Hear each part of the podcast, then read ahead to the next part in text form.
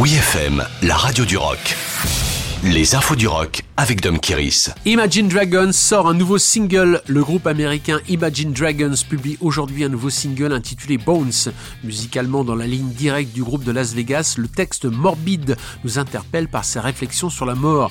J'attends que l'ange de la mort m'ôte la vie. Il ne me prendra jamais vivant. Je vivrai un millier de vies.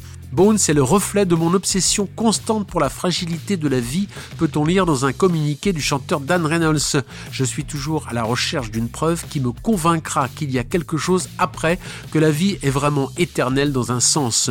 Ne l'ayant pas encore trouvé, j'essaie au moins de rêver dans une chanson pour conquérir la mort. Ce premier extrait annonce la sortie du prochain album Mercury Act 2.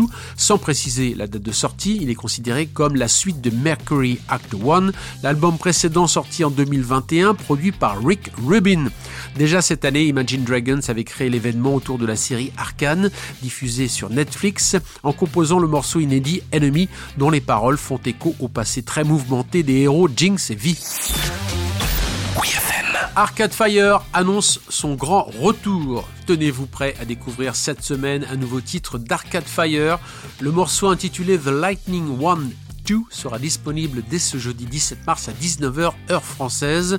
Ce nouveau single annonce un nouvel album, le premier depuis Everything Now en 2017. Entre-temps, le collectif canadien avait repris le classique de Disney Baby Mine pour le dessin animé Dumbo réalisé par Tim Burton en 2019. Le communiqué officiel indique que tout récemment, les membres du fan club d'Arcade Fire avaient reçu une série de cartes postales mystérieuses contenant un bout de partition griffonné avec les mots We miss you, see you soon. Originaire de Montréal, Arcade Fire a déboulé sur la scène internationale en 2000. Depuis, avec six albums, le collectif mené par Win Butler et Régine Chassagne s'est imposé comme l'un des plus excitants groupes contemporains à voir sur scène.